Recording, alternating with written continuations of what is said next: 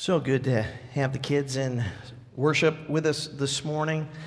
Um, it's always a delight. And as I look out over your faces, um, it's, I wish you could get this perspective to see the body of Christ gathered together to worship the Lord. Um, and to sit in the front row and hear all the voices behind me, um, I just have to believe that God is enthroned in heaven with a smile on his face when he hears the voices of his people uh, singing praises to his name.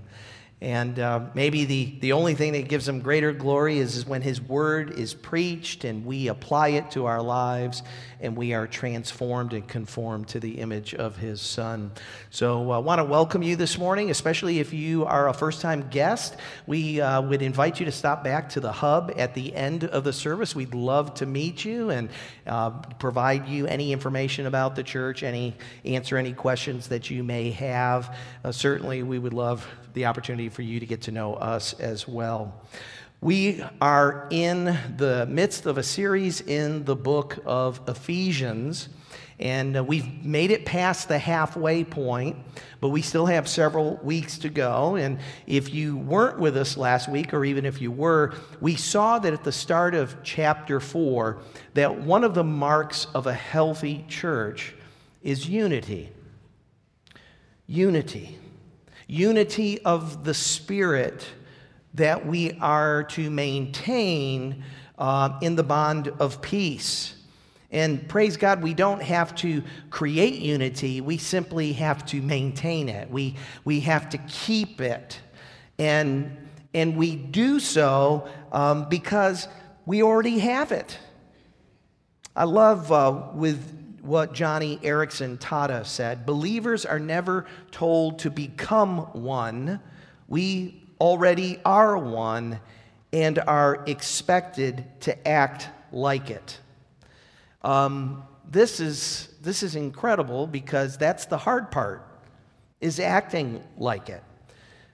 Paul told us in the first few verses of chapter 4 that, that we are to be eager to maintain the unity of the Spirit in the bond of peace. Another translation says that we are to uh, be diligent to preserve the unity of the Spirit. And we do so as we live our lives in a, in a manner that is worthy of our calling. And uh, we talked about that last week. What, is, what does it mean to live a life that is worthy? And there were four things that particularly jumped out at us is that we are to do this with all humility and gentleness and patience and forbearing love for one another. And then in verses 4 through 6, Paul gives us what many believe to be an early Christian creed seven one statements that speak to our unity as, as God's church. He says there is one body, one spirit, one hope, one Lord, one faith, one baptism, and one God and Father of us all. So this morning we're going to pick up in verse 7. And verse 7 is interesting because it seems to be introducing something completely new. A new thought, if you would. And, and, he, and it does so somewhat abruptly, too.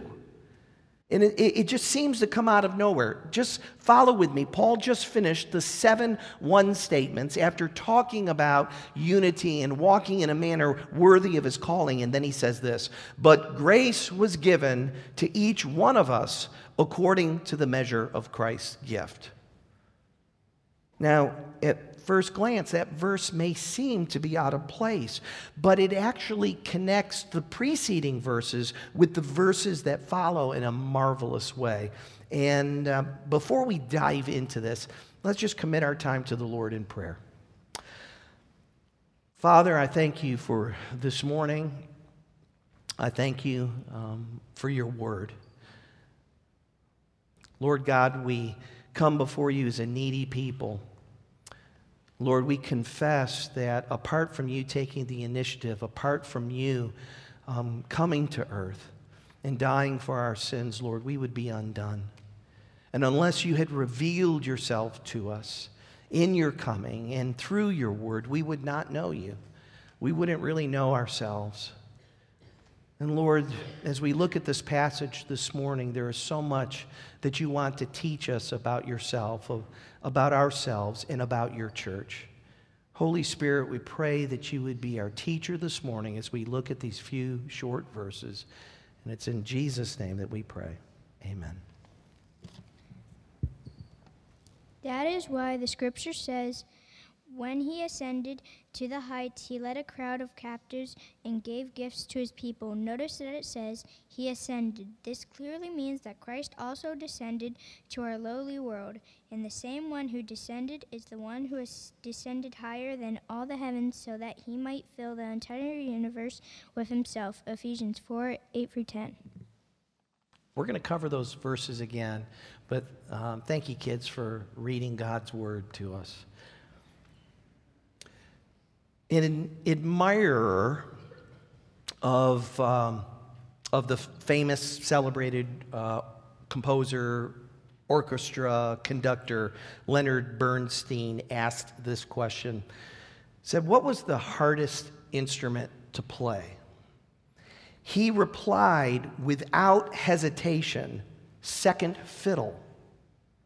I can always get plenty of first violinists but to find one who plays second violin with as much enthusiasm, or second French horn, or second flute, now that's a problem. And yet, if no one plays second, we have no harmony. You see, to sound great, individual musicians can't be in competition with each other. They can't try to outdo the other they have to play together. Each person has to do their part. They have to play to the best of their ability so that the whole orchestra benefits. And the same thing is true in the church. For there to be harmony or unity in the body, every member has to play their part. Every member has to do it to the best of their ability.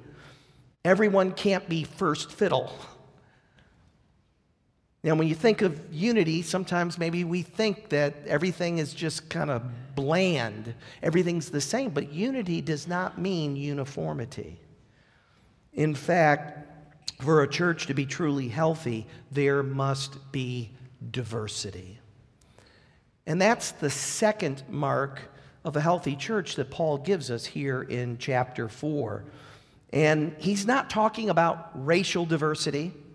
He's not talking about socioeconomic diversity. He's not talking about diversity of age. What he's talking about here is a diversity of gifts.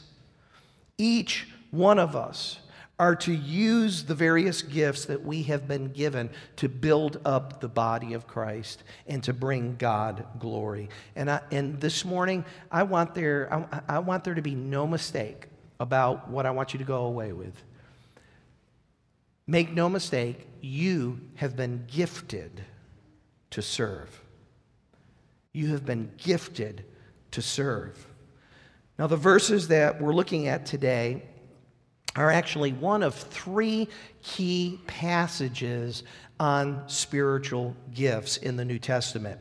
The other two, if you want to jot them down, is Romans 12, verses 4 through 8, and 1 Corinthians chapter 12. Um, and uh, and there's, there's a lot of verses there. Um, and, and there's also in 1 Peter 4 a mention of spiritual gifts too. But the main ones are here in Ephesians, Romans, and in 1 Corinthians. So let's begin by looking back at verse 7, if you would. But grace was given to each one of us according to the measure of Christ's gift. Now, if you've been tracking with us in the series in Ephesians, you know we've been talking a lot about grace. We have defined grace, but by way of reminder, it comes from the Greek word charis, which literally means um, unmerited favor, kindness, gift, if you would. And the context here makes it very clear that Paul is not talking about saving grace. That's a particular kind of grace. It's the grace in which we uh, receive salvation. We are saved by God's unmerited favor. Here, Paul is talking about ministry grace or grace for serving. It refers to the believer's God given calling and supernatural ability to serve or to do ministry, not to be confused with natural gifts or talents. Now, this isn't really a message on the spiritual gifts per se, so we're not going to get too deep into it. But each of us are born with certain abilities and talents. Um, but when we come to faith in Christ, the Bible tells us that we receive a spiritual gift by God's grace. In fact, the word grace means gift. And all of the gifts are gifts for serving. God gives it to us for this very reason. Now, I want you to think about what Paul said over in Ephesians chapter 3, verse 8, because he gives us an example he says, To me, though I am the very least of the saints, this grace was given. What? To be saved? No. To preach to the Gentiles the unsearchable riches of Christ.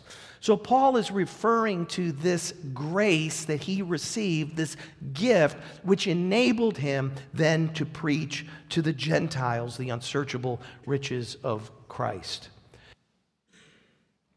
The Lexham Bible Dictionary defines spiritual gifts as ministries or abilities that the Holy Spirit gives to Christians for the edification of the church. Another Bible dictionary puts it this way that these are special gifts bestowed by God on individual members of the Christian community for the edification or the building up of the whole community. And these gifts flow from God. They flow from His grace to every believer. Now, I want you to notice something on the screen on verse 7. The phrase to each one of us. You see that? To each one of us. This is where I come away with you have been gifted to serve. Every born again child of God has received at least one spiritual gift that is to be used in service of Christ and his church. Paul says, To each one of us, we have received a gift. Peter tells us in 1 Peter chapter 4, verse 10 um, as each has received a gift, use it to serve one another as good stewards of God's varied grace. Again, the idea is as we have received, meaning we have received, use it to serve one another. So the phrase says, but to each of us was given, or by grace was given to each of us according to the measure of Christ's gift. Now, I take that to understand that it suggests that it's the Lord who portions out or dispenses gifts to his children as he wills in his wisdom for his purposes. Now, I want to give you a word of caution here, especially in our day and age. Not, not so much here at New Life, but in some circles anyway. There's a lot of emphasis on the Holy Spirit and the gifts of the Holy Spirit. Um, but I want you to, to, to notice something that when you look at this passage, when you look at 1 Corinthians, when you, when you look at Romans, that all three persons of the Trinity are involved with spiritual gifts. In, in 1 Corinthians, we're, we're told that the, the, the Holy Spirit gives these gifts as he wills. But here in Ephesians, it says it's Christ that gives the gifts. And in Romans, we see it's the Father who gives the gifts. So the, the Trinity is intricately involved in gifting God's people to serve. Let's take a look at verse 8. Notice in verse 8, it says, Therefore, it says, when he ascended on high, he led hosts of captives and he gave gifts to men. Paul is actually referring back to Psalm 68.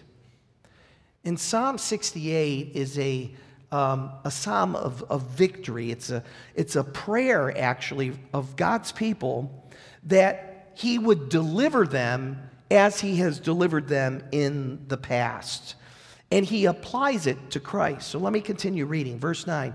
In saying he ascended, what does it mean but that he had also descended into the lower regions of the earth? He who descended is the one who also ascended far above all heavens, that he might fill all things. As I mentioned, Psalm 68 is a psalm of victory. And it was typical for victorious kings when they came back from battle that they would bring with them the spoils of war. And as they came back to their own country, to the cities in which they reigned, they oftentimes would divide the spoils and they would give some of it to the people, to his people. And that's the picture that Paul is giving us here of Jesus. Because these kings took of their conquests and of their captives and they divided and shared with their own. Paul sees the ascension and the incarnation as a picture of Jesus, in a sense, coming from heaven to earth to wage war against Satan and in so doing, he is mortally wounded. But in the process of dying on the cross, he also crushes Satan's head. And three days later, he rises from the dead, victorious over sin and death. And in his ascension, in his return, having defeated Satan he gives gifts to his children. That's the picture that Paul is giving to us here. Now, in 1 Corinthians chapter 12, verse 4, we're told, and Paul himself says it, that there are a variety of gifts. There are a diversity of gifts. But here in Ephesians, he only mentions a few special gifts. And there's something about these gifts that set them apart from all the other gifts. They are unique, not in that they are supernatural abilities, because the other gifts are that way too. What makes them unique is that these God given gifts are people. God gave certain people to the church as a gift. I'm going to try to unpack that for you. So let's take a look at verse 11 through 12. And he gave the apostles, the prophets, the evangelists, the shepherds and teachers to equip the saints for the work of ministry, for building up the body of Christ until we all attain to the unity of the faith and the knowledge of the Son of God to mature manhood to the measure of the stature of the fullness of Christ. Now, I am absolutely certain of this. I, I did not take a poll this morning. I didn't go to Pastor Ryan or Pastor Eric and ask this question. But I think I would be safe to say that all three of us um, would agree that it is quite humbling to think of ourselves as God's gift to you, as the body. Uh, in, in, the same way that I find it extremely humbling to think that I am God's gift to my wife. Because there's a part of me feels like she could have done a whole heck of a lot better.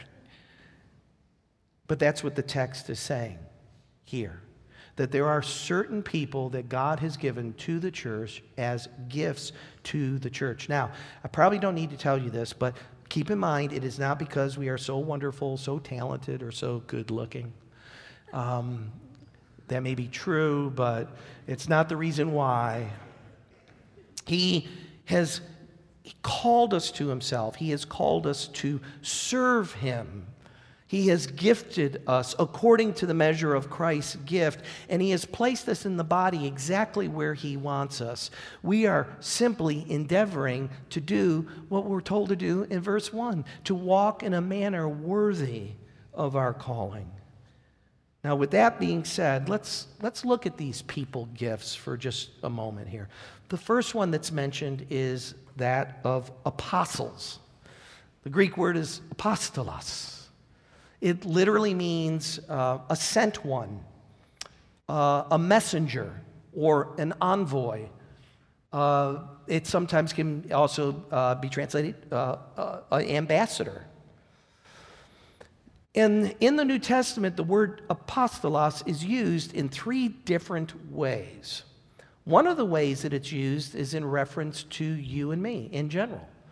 Uh, in fact, in John chapter 13, verse 16, Jesus says, Truly, truly, I say to you, a servant is not greater than his master, nor is a messenger greater than the one who sent him. The word messenger there is the term apostolos.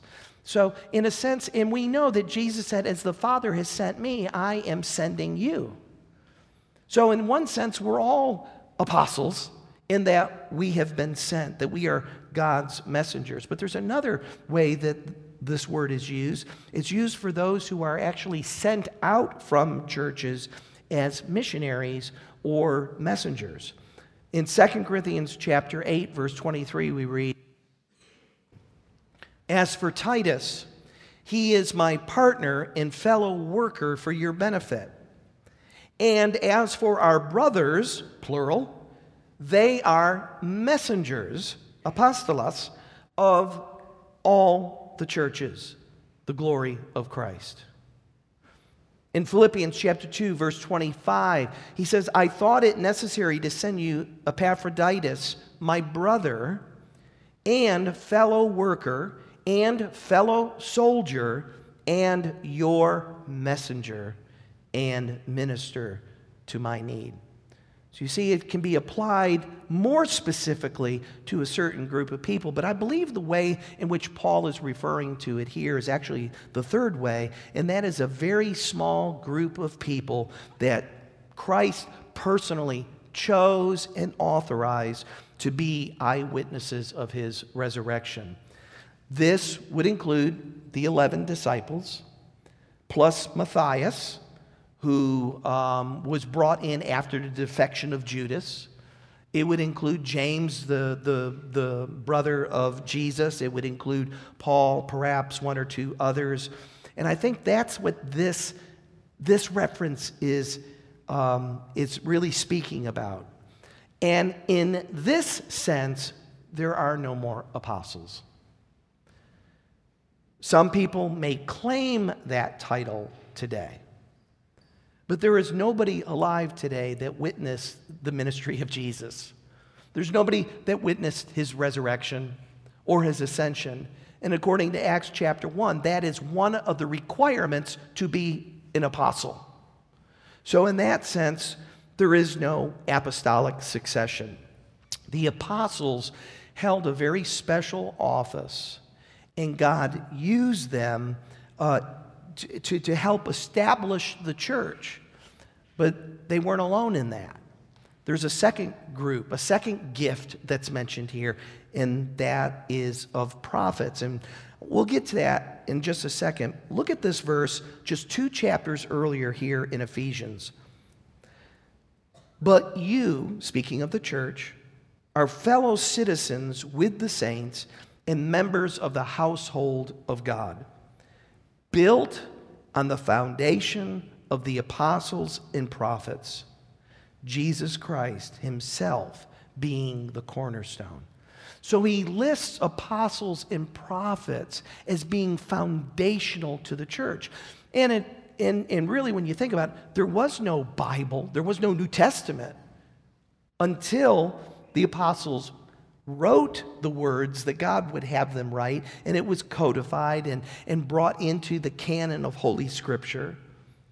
And so the need was there for the apostles and the prophets, just as in the Old Testament, to establish the church. But they were built on the foundation of Christ Himself. Now, having said that, we actually have something even better than the apostles. We have the apostles' words. I've read some of them to you this morning.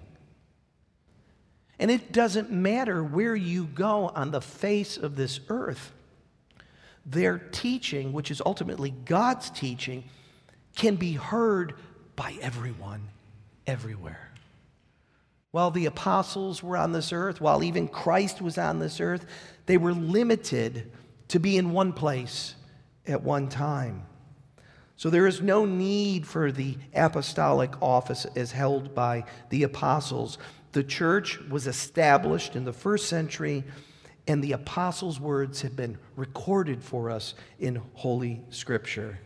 And their ministry continues today through the preaching of His Word.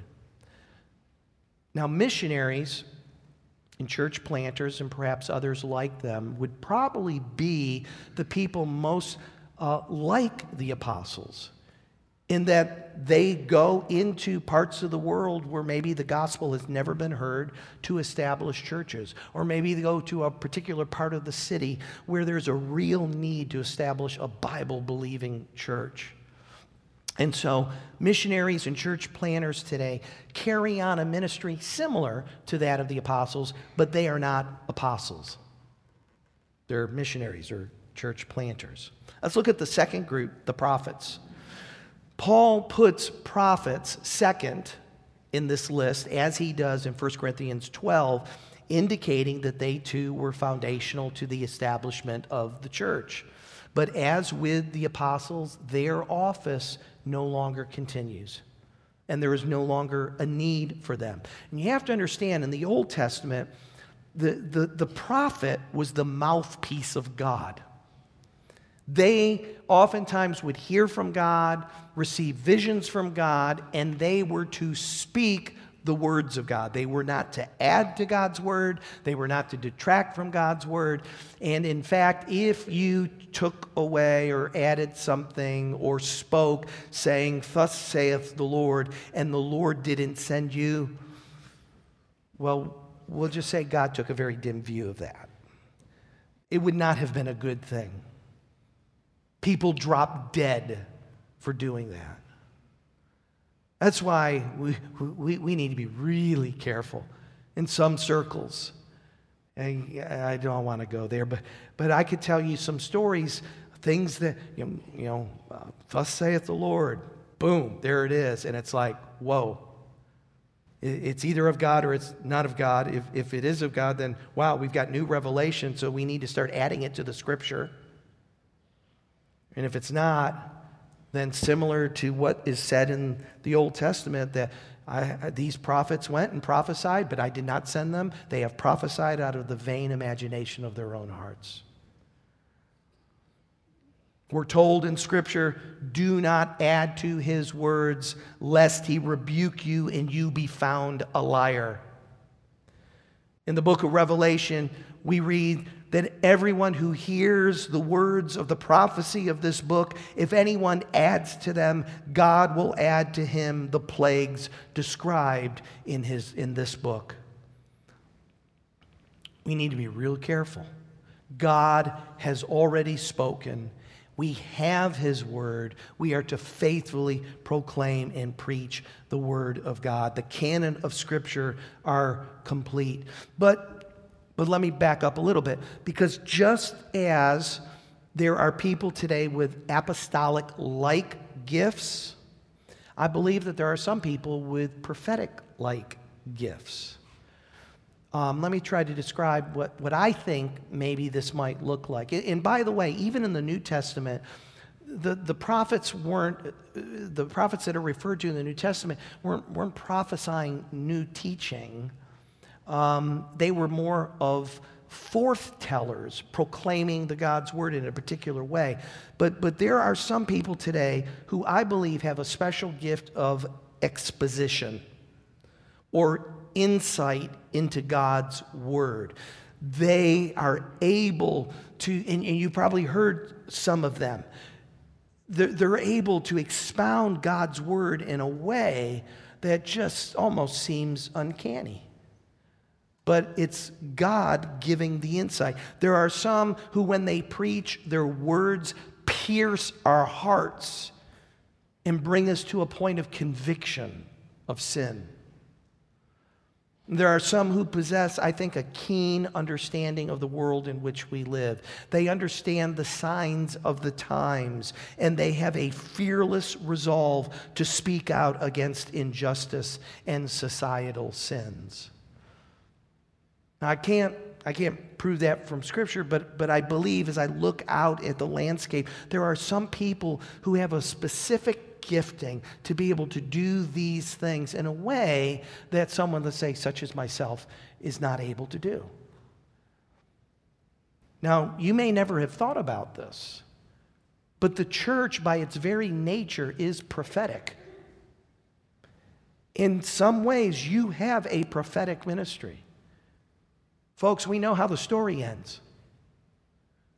We, we know what's going to happen in the future. It has been revealed to us. And we are charged to proclaim the gospel to people who are perishing.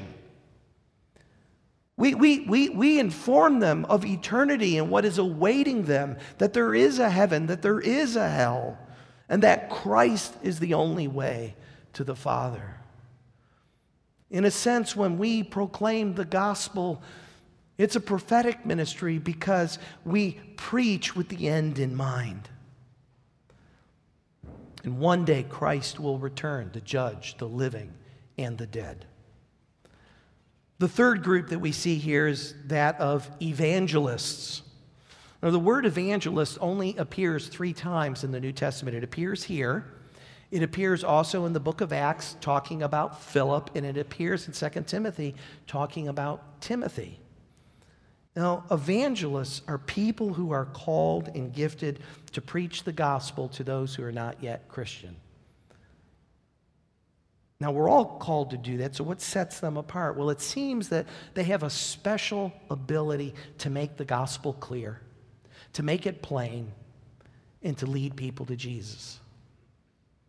Of course, Billy Graham's probably the first name that pops into your mind, but there have been many evangelists. You know, I mentioned two already Philip, Timothy. Um, there's, there's others. And what's interesting is the evangelist himself is a gift, but he has the gift of evangelism. But, but understand something just because you have the gift of evangelism doesn't mean you're an evangelist. Because you can neglect the gift you know, the parable of the talents gives us a good picture. It said we can waste the talents that God gives to us. Paul tells Timothy, do not neglect the gift that was given to you. It is possible to be gifted by God, which we all are, and yet neglect the gift. You're not an evangelist unless you're using the gift of evangelism. Now, this brings us to the last group the shepherds and the teachers. Now, some of your translations may say pastor and teacher, or pastors and teachers. This is actually the only place in the New Testament where the word pastor occurs in the English. Only place. And this section of scripture is sometimes known as the fourfold or fivefold ministry. And the reason why is that there appear to be five people mentioned here the apostles, the prophets, the evangelists, the pastors, and teachers. Do you notice something different with the last two from the first three that are mentioned? Let me see if I can stress it for you the apostles or the apostles, the prophets, the evangelists, the pastors, and teachers. What's missing? the word the. It's missing the definite article in the Greek in front of teachers, which has led many people to refer to this as the fourfold ministry, meaning that Paul is actually talking about one person, one type of person, the pastor slash teacher. Some people refer to this as the fivefold ministry, seeing teachers as being distinct from the pastors. All pastors are called to teach, not all teachers are called to pastor. And so I'm going to let you wrestle with that and do some study on your own. I love leaving a little bit of tension for people. Um, when I preach, but uh, whether it's fourfold, fivefold ministry, that's what Paul has in mind here. And, and the word pastor in the English Standard Version is translated appropriately shepherds. And the term is synonymous or equal to that of elder or bishop or overseer. So when you're reading in the New Testament and you come across those words, it's talking about the same office or the same role and responsibility is that elders are pastors, pastors are elders, they are overseers. And this also is a clue as to their job description. They are to preach and teach the word. They're to reprove, rebuke, and exhort with all patience and instruction. And most importantly, they are to serve as examples to the flock of how God wants them to live. Now, if I were to ask you, Whose job is it to equip believers? What would you say? You can speak up, not a rhetorical question. What would you say? Anybody dare to answer that question? Heard pastors, pastors, pastors. That's exactly what I used to think. I, I, even though I did not grow up in a Protestant church, my understanding was it, it's the job of the pastor to equip the saints, right? Is that what this text says? No, it doesn't. If you look at it, it's, it, it says God gave the apostles, the prophets, the evangelists, and the pastor teacher to the church. For what purpose? It's right there in the text to equip the saints for the work of ministry. It's not just the pastor's job. To what end? For the building up of the body of Christ. Where are all the kids? Kids, raise your hand. Let me see where, uh, where are you all sitting. All right, keep, keep your hands back up. Keep them up. If you have played on a sports team, keep your hand up. Okay? What sports team you, you play on? Yeah. Football. Soccer. Cheer. Okay. Yeah. What do you what do you play in? Baseball. Yeah. Yeah. Football. Football. Really? Little Audrey plays football. Ooh, all right. You guys can put your hands down now. I, it, it's, it's great to see you guys all playing in various sports. Let, let's pick on you baseball players for a moment. What would it be like if all of a sudden you went to your baseball game and as your team um, was the home team, you get to take the field first? And instead of everybody running to various places on the field, everybody runs out to the pitcher's mound. Is there a problem with that? Of course. Everybody can't be the pitcher, pitcher right? You, you, need, you need a third baseman and a shortstop and a first baseman and a left fielder and, and a catcher and all of that. If everybody tried to be the pitcher or anything, uh, you, you wouldn't have a team. You, you'd lose pretty badly and pretty quickly. To be a good baseball team, you need players to play various positions, including catcher. I hated playing catcher. Any of you ever play catcher? I hated catcher. I was always afraid I was going to get a bat to the back of my head. You know, because you're standing close to the guy, right? And he swings and that bat can come around. And I've seen it happen. On top of that, when that ball is coming at you from the, from the pitcher, you know, you know, it's like, ah! You know, I want to do that just protect myself. That's how I broke my nose. I broke my nose. I had two surgeries because I took a softball right there. So I know what I'm talking about. I don't want to be a catcher. But to have a baseball team and a good one, you got to have a catcher. Someone who's good at it. Well, the same thing is true in the church. It takes all the gifted people that are listed here in Ephesians and elsewhere, using their unique giftings in order to have a healthy, unified church. And again, I realize that the office of apostle and prophet uh, no longer exists, but I would argue that there are some with apostolic and prophetic type like gifts that the church still needs today. We still need missionaries to take the gospel to unreached people groups. We still need people to stand up and speak truth to those in power and authority. We still need people with the gift of evangelism so that there will always be new believers brought into the church where they can be taught and brought to maturity by shepherds and teachers.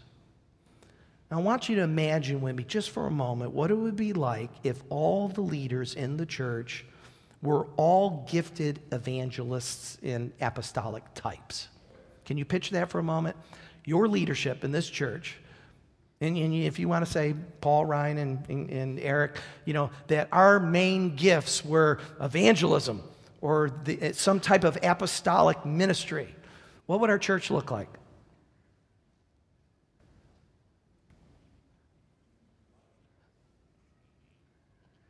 There would probably be an awful lot of people who have been recently saved, but whose spiritual depth is like this. Why?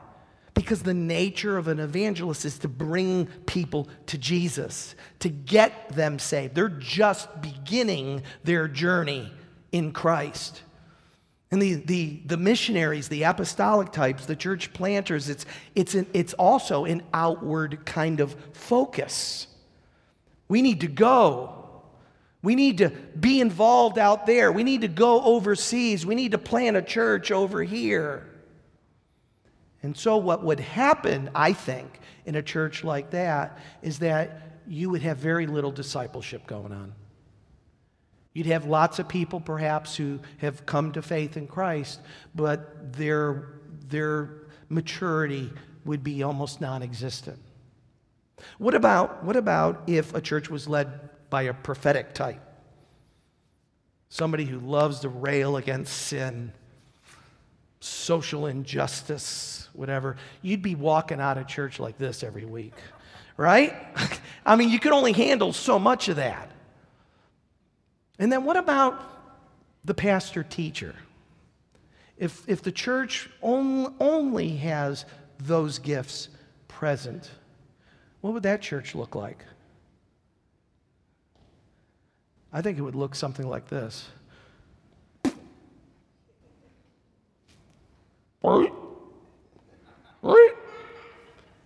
You'd have a church that is well fed.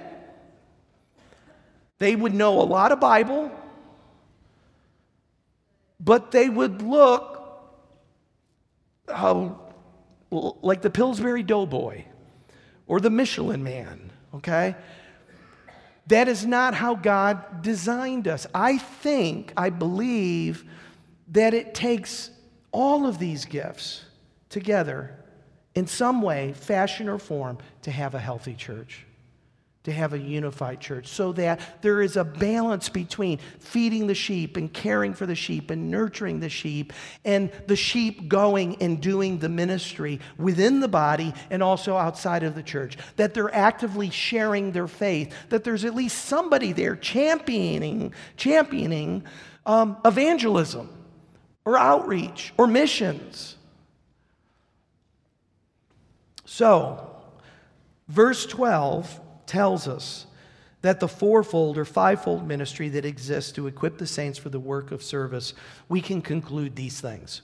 It is not the leadership's job to do all the ministry. Do you see that? It is our job to equip you to do the work of the ministry. That's our primary calling It's to help equip you to be the ministers. There, I wasn't sure I was going to share it, but I'm going to share it. This past week, we too, in our D group, have been looking at uh, a, a, lot of scripture, and we're also reading a book by Robby Gallaty called Growing Up. And in the book, he tells this story. This is, this is, a, min, this is a, mystery, um, a ministry myth. He says this When Mr. Jimmy, a friend and elderly church member, was admitted into the hospital for a back procedure, I had prayer with him at the hospital before his surgery. Two weeks later, someone stopped me after the Sunday service with these words Mr. Jimmy is upset with you because no one visited him since his procedure. Surprised, I replied, Well, that's not true. Uh, three people visited him over the past two weeks. The day after the surgery, my associate pastor spent time at the hospital with him. Later that week, a deacon visited with him, and the following week, another person spent the afternoon with him. I stopped by his house after church to get to the bottom of this misunderstanding. And as I walked in the door, I asked him, Mr. Jimmy, how are you doing? Not good, answered Mr. Jimmy. Not good? Puzzled, I asked, Why is that? He proceeded to explain that the source of his discouragement was that he had not been visited since his surgery. While I lovingly corrected his confusion by highlighting the fact that Jonathan saw my associate pastor in the hospital. Todd visited later that week, and Ted stopped by his home prior to the Sunday service. He, he replied, No, Pastor, you didn't visit me. This manner of thinking, prominent in many churches today, is what Larry Osborne labeled the holy man myth. The holy man myth is the idea that the pastors and clergy somehow have a more direct line to God. It cripples a church because it overburdens pastors and under, underutilizes the gifts and anointing of everyone else. It mistakenly equates leadership gifts with superior spirituality. Left uncorrected, this myth will paralyze people in the pews. I agree. So it's not leadership's job to do all the ministry.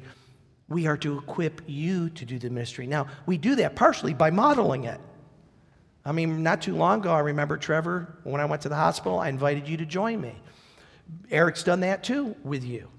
Um, we model what we want you and expect that, that God expects you to do. We should also then be helping you find and use your gifts in service to Christ in this body. And we should be training you to share the gospel with people. A few weeks ago at our elders forum, we talked about the fact that this year that's going to be an emphasis for us. That we believe God is calling us to be better shepherds and to help equip you more effectively for works of service. And this is why. It takes every single one of us working together, playing the right instruments in tandem with one another to have a healthy church. I like what Bill Hull in the discipleship making um, uh, pastor book said this. He says, The first Reformation took the Word of God exclusively out of the hands of the clergy and put it into the hands of the people. The second Reformation is to get the ministry exclusively out of the hands of the clergy and into the hands of the people where it rightly belongs.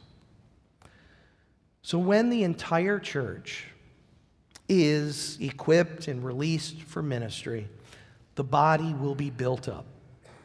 It will be healthier, it will be more unified and more fruitful.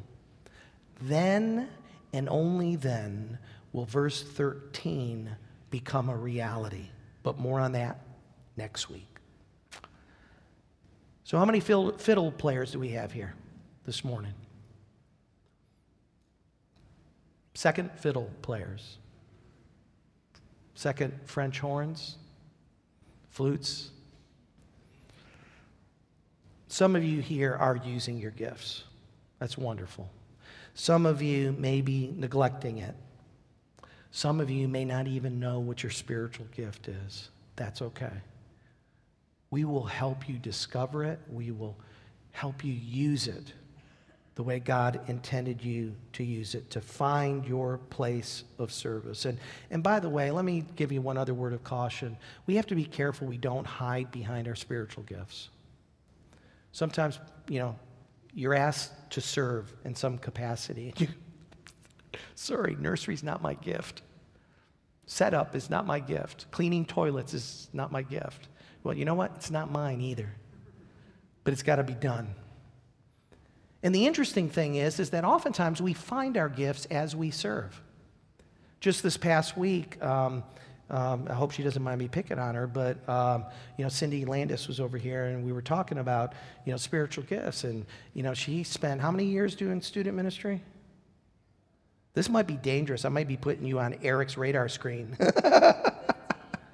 15 years, but but I think if I remember, you, you said that you never thought about that and it was just when you stepped into that role and God began to use you, next thing you know, you did it for 15 years. So sometimes we don't know what our gifts are until we step out in faith. Well, listen, in a few minutes, we're going to give everybody an opportunity to respond to this message. For now, I just want you to know you have been gifted to serve. Let's pray.